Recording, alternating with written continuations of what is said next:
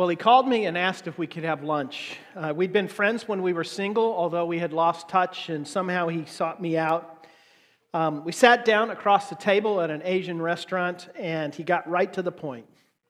He said, I hope, uh, I, I have some scary questions. He said, I've asked my wife about them, and she's just too freaked out to talk about it.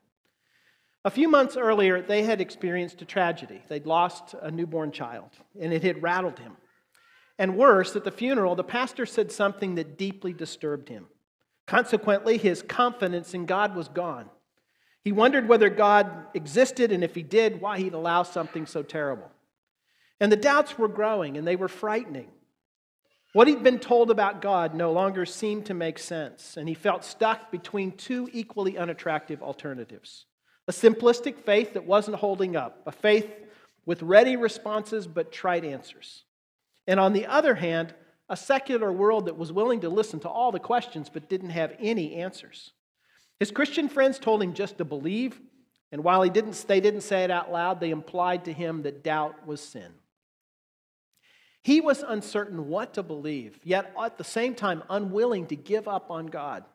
He asked me lots of questions, a few of which I had answers for, and some I did not. We talked about alternative ways of looking at the questions that he had that steered clear of some of the simplistic answers that he'd found so troubling. And over about a six month period, we met repeatedly and we talked, and I encouraged him not to give up, but at times wondered if he might. Gradually, he started to pull out of it. The answers seemed to help, but more importantly, his relationship with God took an interesting turn a new direction. And in the process, his trust and confidence in God grew. Now, he's not in confidence anymore, or excuse me, in crisis anymore. But the doubts have never completely gone away. The certainty he once had has long ago disappeared. But it's been replaced by something much more resilient, by a quiet confidence in God. So, what about doubt? My experience is that there are two kinds of people those who believe and never doubt, and those who doubt and struggle to believe. The first group, the faith type, makes up about 90% of most churches.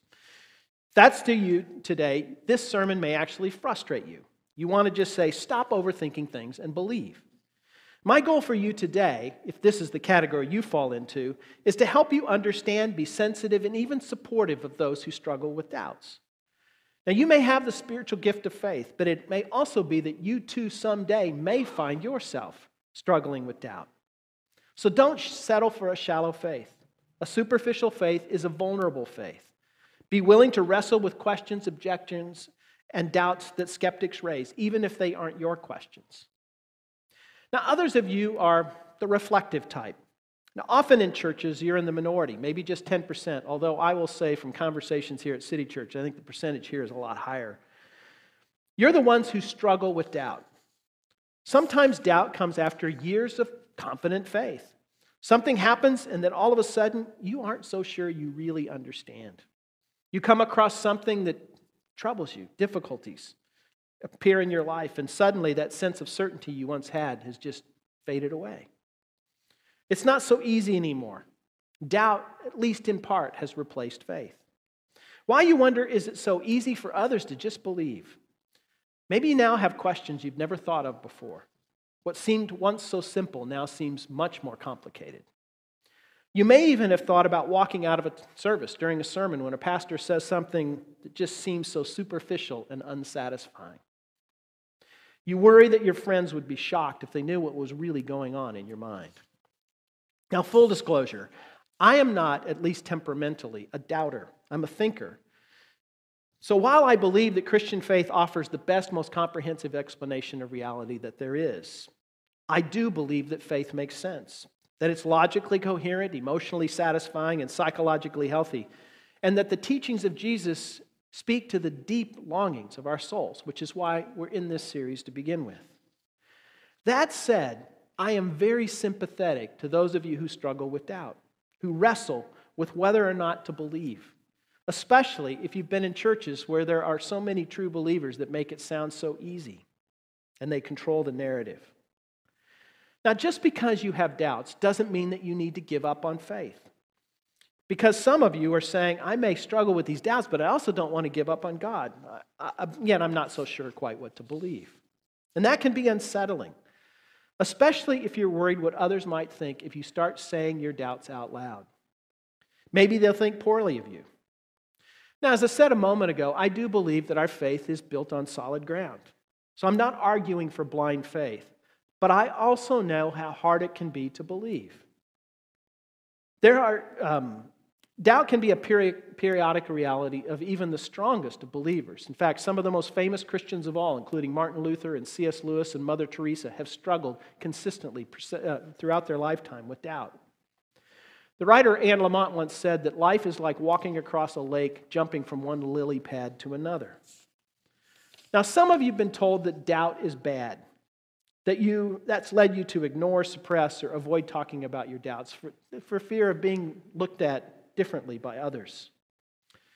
Others can sometimes give us the impression that doubt is a sign of weakness, that it's the opposite of faith, although I don't believe that. Doubt actually isn't the opposite of faith.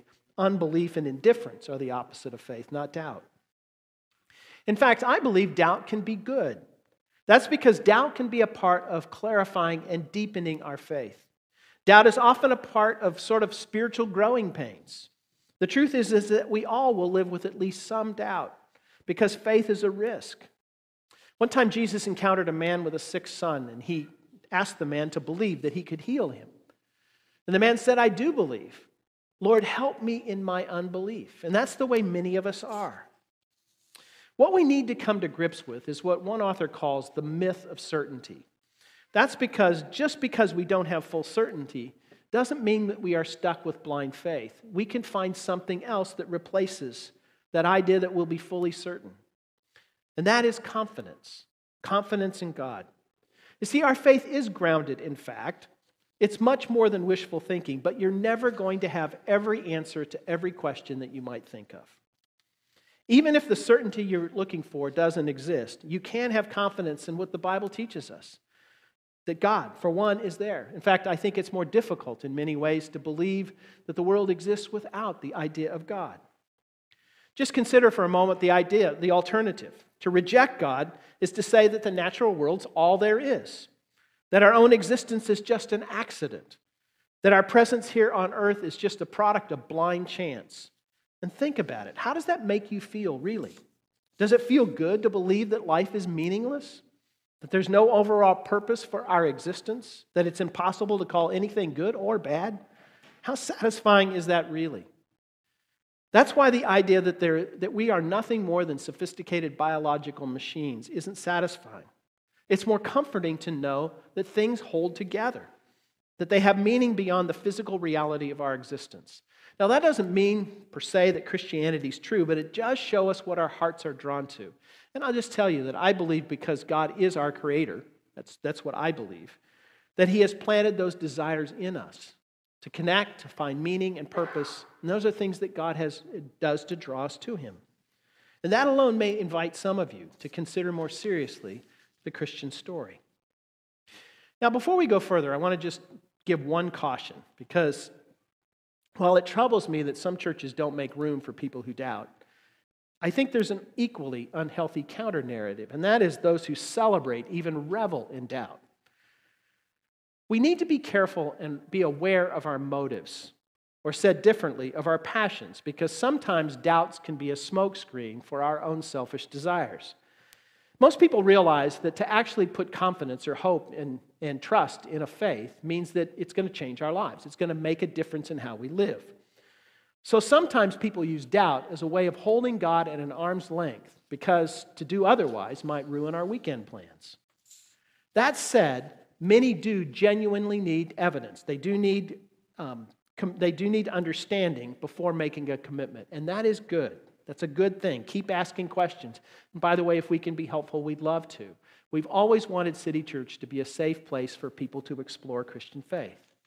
But also be careful about using doubt or skepticism as a way of keeping faith at an arm's length. Now, that's a really long introduction to the story that we're going to look at today about the most famous doubter in the Bible, man Thomas. Thomas was one of Jesus' disciples. It was on Easter Sunday evening, after Jesus had risen from the dead. The disciples had been in hiding behind a locked door since Friday night. Now, that morning, some of the women had gone to the tomb. They had checked things out because they were there to prepare Jesus' body for burial, and they discovered that he wasn't there. And then he appeared to them.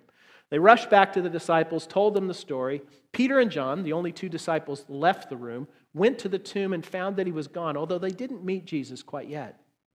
So it's evening, and suddenly, John tells us this happened. Jesus came and stood among them and said, Peace be with you. After this, he showed them his hands and his side. The disciples were overjoyed when they saw the Lord. Again, Jesus said, Peace be with you. So Jesus appears to the disciples, but not everyone is there. Someone was missing. So John tells us what happens next in John 20, verse 24. He says, Now Thomas, one of the twelve, was not with the disciples with Jesus. So when the other disciples told him, We've seen the Lord, he said to them, Unless I see the nail marks in his hands, put my fingers where the nails were, and put my hand in his side, I won't believe. So Thomas was a resurrection skeptic. As we said on Easter Sunday, that shouldn't surprise us. People in the ancient world weren't more gullible than we were. They know that dead people don't just get up from the dead, don't come back to life. So Thomas put down his foot and refused to believe unless he saw with his own two eyes, put his finger where the nails were. He said, I will not believe. So he's an honest skeptic. He refused to accept something unless he saw it for himself. And Jesus is patient with him. So a week later, Jesus shows up again. And he invites Thomas to put your finger here, see my hands, reach out your hand and put it into my side. So Jesus is saying, Go ahead, touch me, satisfy your curiosity. But then he also says, Stop doubting and believe. Now, interestingly, Thomas doesn't actually feel the need at that point to touch Jesus at all. Instead, he says, My Lord and my God. So I think that Jesus is both patient as well as impatient with Thomas. He understands his need for answers, but he also challenges Thomas to a commitment stop doubting and believe. We shouldn't commit to faith carelessly or thoughtlessly, but it's also not something we should postpone. It's serious, but we also need to make a decision, not put it off. Now, for Thomas, seeing Jesus was enough. He believed Jesus really rose from the dead, and for him it was personal. He says, My Lord and my God. So, as much as seeing Jesus met his intellectual need to know, his ultimate commitment was relational a commitment to a person, a commitment to Jesus. You see, faith is not just rolling the dice, but it's also not absolute certainty. Over the years, I've come to see that faith is more than just assent or agreement with a set of religious ideas, but a relationship with the living God. So I care for more, I care that my faith makes sense, that your faith makes sense, but I care even more about the relationship that I have with Jesus and the relationship I hope and trust that you do as well. So let's just say for a moment that you are one of those doubters, one of those reflective type, the 10, 15, 20, maybe more percent that, um, of you that are in that category. You may believe, at least a little bit, although not with the certainty that you would like. So just let's reflect back on Thomas's experience.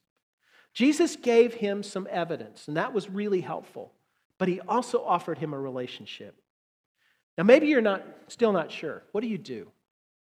Blaise Pascal, the French mathematician and philosopher, makes a suggestion. He said, rather than try to prove faith completely and then believe, he said, what if we turned that around and decided to trust and then live it out? To live as if Jesus did rise from the dead, as if he is God's son, as if we can trust him with our lives. In other words, make a commitment before we are completely sure of the outcome. Every once in a while, I have a conversation with somebody who's in that same predicament. Uh, they're unsure, they have lots of questions, but they also can't quite get Jesus out of their minds. And so the underlying sense they have is that God exists, but they also aren't so sure about everything. What I will suggest to them is why don't you try it out? See how it works. See what it's like to relate to God to a, in a relationship with Jesus and give Christian faith a try and see what happens. Now, ultimately, we have to decide. We can't just sit on the fence. Faith isn't something that we inherit, it's not something someone else can do for us. We need to embrace it personally. And that will require a leap of faith. Now, before we go, I want to bring up a whole different category of doubts because some of you are saying, my doubts don't really fall into those categories. Because some of you don't have a problem believing God exists, that Jesus rose from the dead, that the Bible's inspired. Your doubts are much more personal. They're the doubts that come from difficulty, the doubts that come from when you pray for something you need or want and nothing happens. Doubt that makes you ask, why does God seem to answer everyone else's prayers but mine? King David once felt this way. And in Psalm 13, he said this How long, Lord, will you forget me forever? How long will you hide your face from me? How long must I wrestle with my thoughts and day after day have sorrow in my heart? David is not someone who had given up on God, but he does feel abandoned. And he uses this poignant phrase. He says, I have sorrow in my heart. And some of you know exactly what that feels like. But David doesn't completely give up. There are many other Psalms where it talks about his confidence in God. In Psalm 131, another poet, probably not David, in similar circumstances, tries to make sense of his experience. And in a memorable line, in verse 2 of Psalm 131, he says this I have calmed and quieted myself. I'm like a weaned child with its mother. Like a weaned child, I am content. Not to confess, for many years I completely misunderstood these words. This is not an infant. This is not a little baby crying loudly and demanding something from his mother. He's older now. He's a weaned child who sits at peace at his mother's side. Troubles haven't gone away, circumstances haven't changed. He doesn't have all the answers, but what he has found is that he can trust God. Will we ever have certainty? No, we won't. But we can have confidence, and that's why I think the words of Psalm 131 are so helpful. Let me read them in greater detail. First three verses of Psalm 131. My heart is not proud, Lord. My eyes are not haughty. I do not concern myself with matters or things too wonderful for me. But I have calmed and quieted myself. I'm like a weaned child with its mother. Like a weaned child, I am content. Then he says, Israel, or we could say, City Church. Put your hope in the Lord, both now and forevermore. Let's pray. Father, I pray that you would give us what we need to believe. Clear away the underbrush so that we can see the truth. But make us honest seekers. Keep us from being lazy.